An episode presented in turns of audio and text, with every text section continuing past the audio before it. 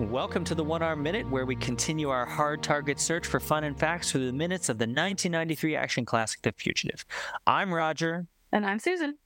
And this is Minute eight of The Fugitive. Here's our Wednesday episode, Hump Day. This minute starts with more nosy questions from the detectives. Uh, and it ends with some gun talk. And in between, we get, we this is the minute where we really get some good cop, bad cop. And when I say good cop, I mean Rosetti, the one we like. And when I say bad cop, I mean Kelly, who's just an ass. um, I mean, that. D- don't you agree with me that, like, that's sort of the dynamic? Oh, for sure. Um, where would you like to start in this minute? I have a bunch of notes, but I think I, uh, I usually start. So, like, where do you want to start? Well, this is the first mention of a one-armed man. Yeah, in the movie. Mm-hmm. Um, it's also an important, well, not an important point, but um, Kimble says uh, that they have a maid who has a key and the code to the house. And I'm entertained by the use of the word maid, because I really want someone. I just picture someone in a maid's outfit. Oh, sort of like uh, from the movie Clue, you know, like the French yeah. maid with the stocking out. I am your sister, like bam, bang. Um, I mean, it's fair. Do you feel like that term is sort of well, she's, she's out of out of fashion? That. Yeah, I think it's out of fashion, because to me, a maid is someone who, like, brings you, like, your tea in the morning, all that. Whereas after this, she's always referred to as a housekeeper. Yeah, I would say, like, we have a housekeeper um, because it's we got to the point where we were like, you know what, we don't like cleaning the house. We yeah. really like someone else to do it for us. But you would never call her a maid. I would not, because I feel like that's like calling her a stewardess. Yeah, exactly. Um, I think if someone brings you your papers in the morning, though, just say, I don't want to be too pedantic. I think it, I think then they have become your valet. Yeah, I think so. Or a butler. But, but I'm sure this is the kind of person who comes in who, you know, cleans up around the house, who feeds the cat and cleans the litter box, you know, just that's it. I'm glad you brought up that uh, that section of the minute, um, because I just want to say again, Harrison Ford's quiet acting in this whole scene is amazing, and the way that the way that he answers the question, which is, it, it's like it's like it's all he can do to, like, force a little bit of air out of his mouth. I was gonna say, one of the things that strikes me the most about this minute is his breathing. Yeah, because he he he's breathless and he's slowly falling apart. You can tell it just get, it's more and more of a struggle for him as the minute and this the next minute especially progress. It's like, like you know, like when you know someone's been crying and is upset and they get that uneven kind of like mm-hmm. breathing. Yeah. It, I, it's very good at that. Yeah, I would describe his breathing as both shallow and ragged. Yeah. Um, do you think it is the intention of the cops in this interview to to force him to break down? Like, I wouldn't be surprised. That's a that's, pre- that's a pretty universal technique, I think, in, in interrogations. I think you're probably right. Um, it it's just it's just the way the whole scene is set up. With you know, he's he's he's got his back against the door, against the wall at the door, so the door is behind him. There's a, a cop on either side of him. Um, so he he's he's got nowhere to go. He's suffered a tremendous loss that he's still trying to process, probably, and they just keep banging on about questions. I'm glad you mentioned yeah I'm glad you mentioned the staging and the composition, because I do think that the way that they have the way that this scene is shot, um, and especially the way that it opens with essentially, I guess, what we would call sort of a wide shot. Like it, it pans from right to left. We, it pans from Kelly to Rosetti, but it we get the three of them on screen, and it's pretty clear that he's cornered. Yeah, because it's very different from your quote-unquote typical interrogation scene, because it's usually a dark room, and it's usually a longer table with two cops on one side and the suspect on the other side. Whereas in this one, it's a normally lit room, and they're on either side of him. Yeah, and, well, so to be fair, I also think at least the way that this is being set up, like, in a lot of those scenes, like, the person has already been arrested. Like, they are being interrogated in an right. attempt, presumably, to elicit a confession. This is theoretically still just a conversation with a with a witness. It's an interview as opposed to an interrogation. That's right. I mean, yeah. we, we have not even We have not even decided that we're going to arrest Kimble yet. That's no, going to happen. Those are come, yeah. Yeah, that's going to happen next week, I think.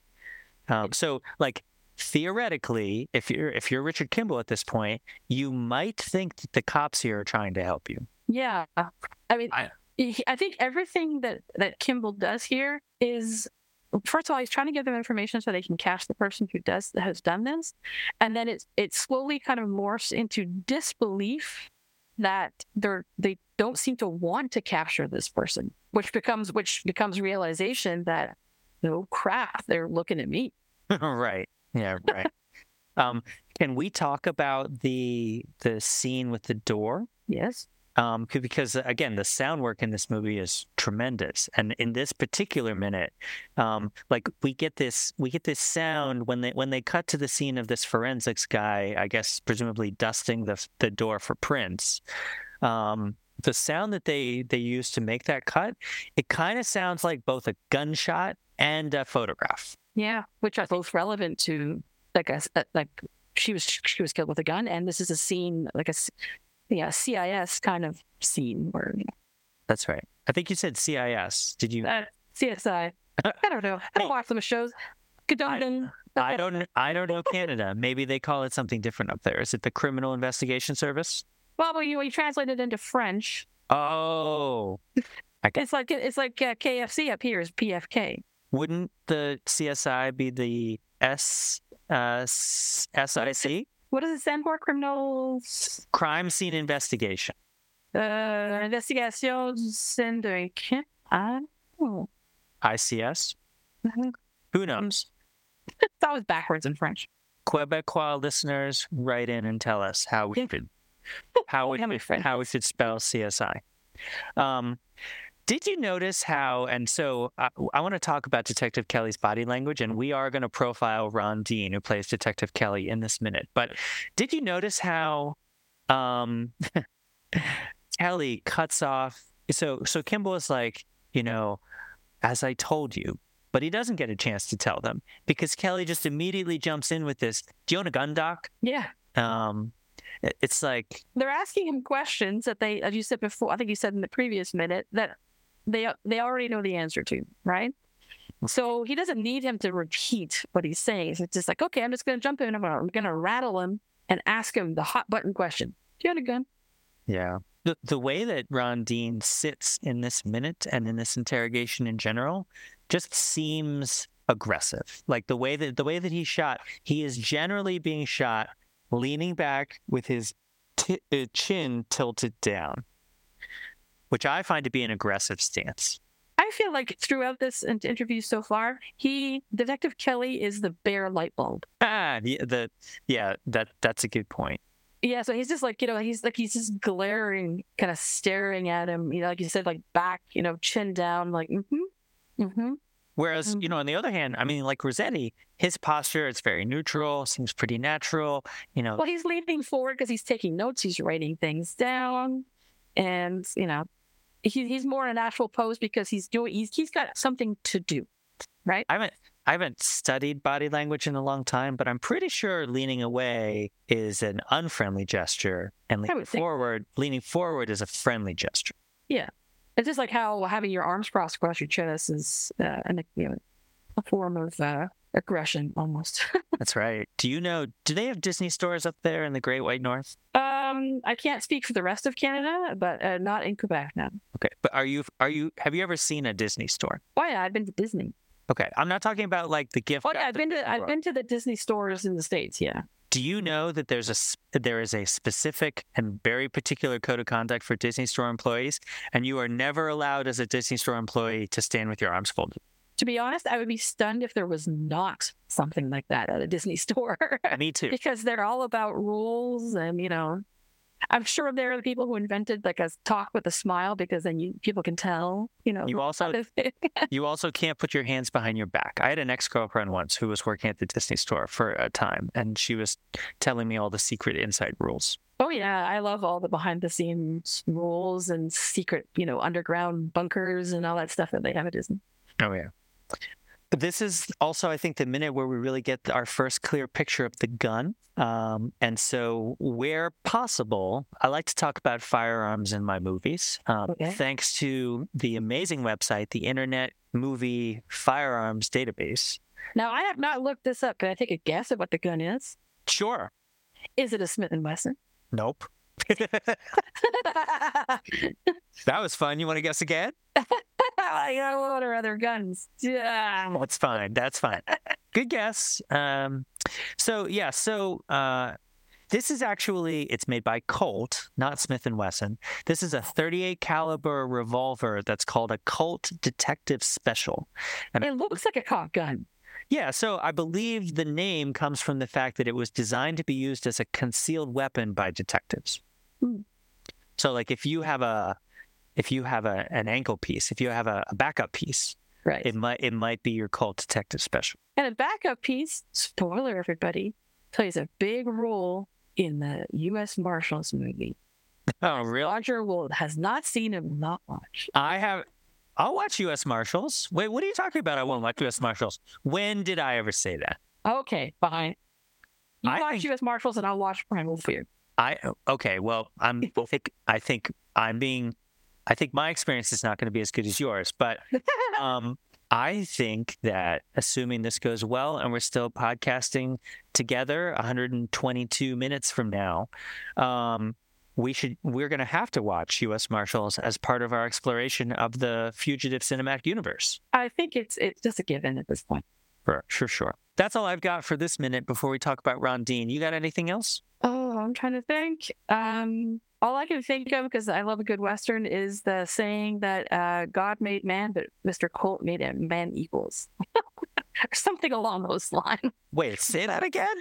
Something like, oh, what's the saying? Like, uh, I don't know the saying. You're on your own here. G- yeah, God made man, but Samuel Colt made all men equal. Oh, because they can because they can all kill each other.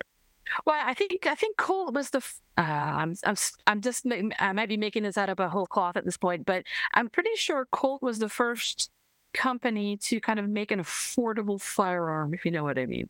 And hey. Who doesn't need more affordable fire? Affordable firearms. If there's, if there's anything instructive that Canada and the United States have taught us, it's that more guns usually results in more dead people. um, okay. On that note, should we talk about Ron Dean a little bit? Let's do it. So, so he is our other detective. He plays Detective Kelly, um, which I actually think is a way more Chicagoier name than Rosetti. Um, he is also from Chicago. Um, he was born in nineteen thirty-eight. Um, and but the, the main difference between him and Joe Casala is that Ron Dean is actually a professional actor. He's actually an actor. He is not coming to us from the world of law enforcement. He has about one hundred credits in the I M D B. Had, just out of curiosity, had you seen him in a movie other than this one that you can... That he you, certainly looks familiar. He does. And I remember looking up his I M D B and going, oh, of course, he's this, the cop in this movie. Right. He's he's not in Under Siege, so you wouldn't have seen him there. Although he is in four Andrew Davis films with Joe Casala. Like, the two of them essentially became partners in the fictional police universe that is Joe, uh, Andrew Davis movies. So mm-hmm. Besides this one, uh, the two of them were in Code of Silence, which has got to be a Steven Seagal movie because it has three words and the the middle one is short. Um, he's in Above the Law, which we talked about, and he's in Chain Reaction. Right. Not in Primal Fear. No. Um, he has been in three movies with Tom Cruise. Cocktail's one of them. I see it right here. Yes. Uh, are you looking at my notes? No, I'm looking at I M D B. Yes. Uh, Cocktail, I'm not, tell you what, uh, because I don't want our listeners to get smashed every day this week, I'm not going to ask you if you've ever seen Cocktail. I have seen it. You have? I have. Do you recognize him from Cocktail? No, it's been a while. He plays Brian, I think it's Flanagan. He plays Brian Flanagan's uncle, the guy who owns the bar um, that sort of gives him... He gives him man-to-man advice. The Australian guy. No. No? No. He owns a bar. First, for, he also owns a bar, but he's not Brian Flanagan's uncle. It's not some Australian dude named Coughlin. Oh, man. oh man, you need to go back and rewatch Cocktail, or maybe you don't, because that movie is that movie is it's terrible. Not good. It's, I think terrible. That's why I don't remember much about it, because it was not good. I mean, it gave us it gave us Elizabeth Shue, so I'm not complaining. Actually, no, Karate Kid gave us Elizabeth Shue, but yeah. Cocktail is also one that sort of helped uh, propel her career. So I'm not complaining, but um, Ron Dean might actually be one of the best parts of Cocktail. It's pretty good in that. But he he's also in the movie Risky Business, mm-hmm. and he's also in the movie The Color of Money, all three with Tom Cruise. Um, but that's not actually where I recognize him from. The movie that I recognize Ron Dean from the most, and it it it's probably one of the reasons why I hate him so much in this movie, besides the fact that he's just a real jackass all the time. Um, he is... best known to me, actually, for his role in the Christopher Nolan movie, The Dark Knight. I think that might be where I know him from, because I'm looking through his uh, his uh, list of you know, almost one hundred credits here, and there's nothing that I would that jumps out at me as like, oh, yeah, that's where I know him from. I bet The Dark Knight is one of the four movies that IMDb will give you if you look up Ron Dean. Let's see. Uh, yeah. Ron Dean's IMDb gives us The Fugitive, The Dark Knight, The Breakfast... What? Oh, right. He plays... Uh, so, we'll get tell you what, we'll get back to The Dark Knight in a minute. As an aside, in The Breakfast Club, he plays um, he plays Anthony Michael Hall's father. Wow. The nerd. Um, nope, I'm wrong. Okay, good. This makes more sense. He plays Emilio Estevez's dad, who's the right. jock. Um, but yeah, so that in so in The Dark Knight, he plays, spoiler alert for The Dark Knight now, he plays crooked cop Wirtz, who is one of crooked cops. One of the people Gary Oldman. he he's one of the people who helps the Joker. Let's just say he's one of the people who helps the Joker execute his plan. Right. Which we will not go into any more detail, because this is not The Dark Knight Minute, and I don't want to spoil that movie if you haven't seen it. Batman Minute, it's a thing. But he does play He plays a really sleazy cop in that in that movie. I now know what I know him from, because I could picture him in a military uniform and I couldn't figure out why. I know him from the movie The Guardian. The what? The the, the Guardian, which is a Kevin Costner movie about um, Coast Guard swimmers. Oh, wait, that and and it, it's not the Cuba Gooding one about people who like wear big diving bells on their head? You, oh, oh, oh, no, The Guardian is Kevin Costner and Ashton Kutcher. Wow. So Kevin Costner is like a former swimmer who, you know, uh, it, uh, I don't want to give away too many plot details, but loses his partner. And then he has a troubled past. Uh, well, yeah, he, he has a goose in his past, you know, from like Top Gun. And so he teaches at the uh, Coast Guard Academy, and Ashton, Ashton Kutcher is the big, you know, star pupil who, you know, needs to be taught life lessons and so on. Wait, and so forth. No, Ashton Kutcher is the person with a troubled past. They all have troubled pasts. Everybody has a troubled past. That's fair.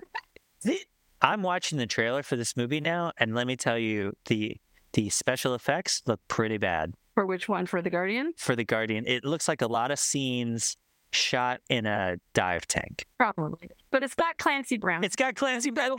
That's exactly what I was going to say. It has Clancy Brown in it. Clancy Brown is fantastic. Although if I had to watch a Clancy Brown movie, I might pick Starship Troopers. I have never seen Starship Troopers. I'm adding it to my list because you're not the first person to mention it. It's uh, it's it's a thing. I watched it with Marcy when we were really drunk because sometimes we like to get really drunk and then watch movies that are better when you're inebriated. Yes. Well, I mean, I watched Highlander yesterday, so there's that. With Clancy Brown. With Clancy Brown. Clancy. The reason I watched it was because I was listening to a podcast called uh, Sword Boys. Yes. And they were covering uh, Highlander. Not just any podcast. That is a podcast starring some of our Movies by Minute brethren. Yeah. Um, and it's pretty great. It is. I'm enjoying it. So I, like I sat down, like I have to re- revisit this movie because it's probably been a year or two since I've seen it. The Sword Boys. Have you ever seen any other Highlander movies? I've seen the second one. I've seen. Oh my versions. God! I've seen both versions of the second one, where they are from another planet and when they are not from another planet. I don't think I've seen the third one. I've never seen Highlander two, colon, The Quickening. Um, but I feel like I probably should at some point. That's definitely a prime candidate for drunk cinema. I was going to say, get drunk and watch it. I will. Because I don't think it would make any more sense if you were sober, so you might as well just enjoy the ride. That's what I've heard. And that's Ron Dean. We've just mentioned a lot of terrible movies that he did. Um, and some good ones. Um, you know, The Dark No, The Dark Knight is an amazing movie, so go watch it. Okay. What else you got? Anything else, or are we done for today? I have a pretty slim on minute or notes for this minute. Me too. Well, thank you once again for listening to another episode of the One Armed Minute. Please, if you can, rate and review us on whatever app you use to listen to this. Uh, and if you give us a five-star review, we will read it out loud here in a future episode. Come and join us on Facebook at Tempest Fugitive, the One Armed Minute search team. We're also on Twitter at One Armed Minute, and you, I'm never going to not say Twitter because the other name is just so dumb. Um, or you can email us at one armed minute at gmail dot com. So remember, until next time. I didn't kill my wife. I don't care.